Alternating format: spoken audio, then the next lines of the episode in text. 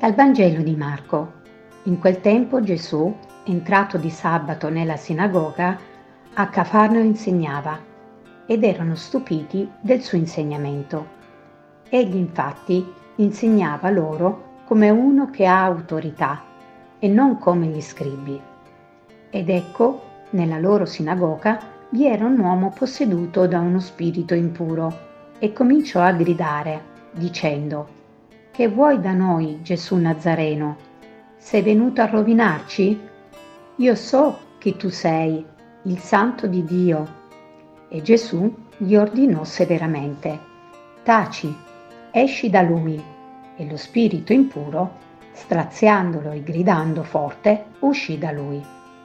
Tutti furono presi da timore, tanto che si chiedevano a vicenda, che è mai questo? Un insegnamento nuovo dato con autorità, comanda persino gli spiriti impuri e gli ubbidiscono. La sua fama si diffuse subito dovunque in tutta la regione della Galilea.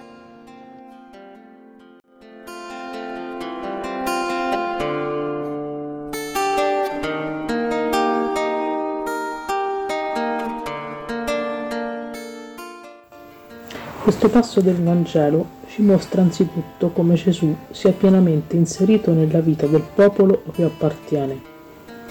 Infatti l'episodio narrato accade di sabato all'interno di una sinagoga dove Gesù si reca a insegnare. Gesù pone quindi la novità che egli è attraverso la partecipazione alle tradizioni del popolo di Israele.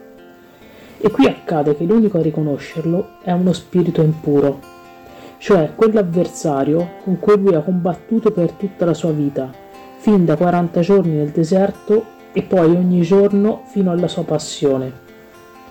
È bello però vedere come Gesù non solo caccia via lo spirito impuro dall'uomo che ne era posseduto, ma gli intima anche di tacere. Perché gli dice di tacere? Non era meglio che ne rivelasse la natura di figlio di Dio?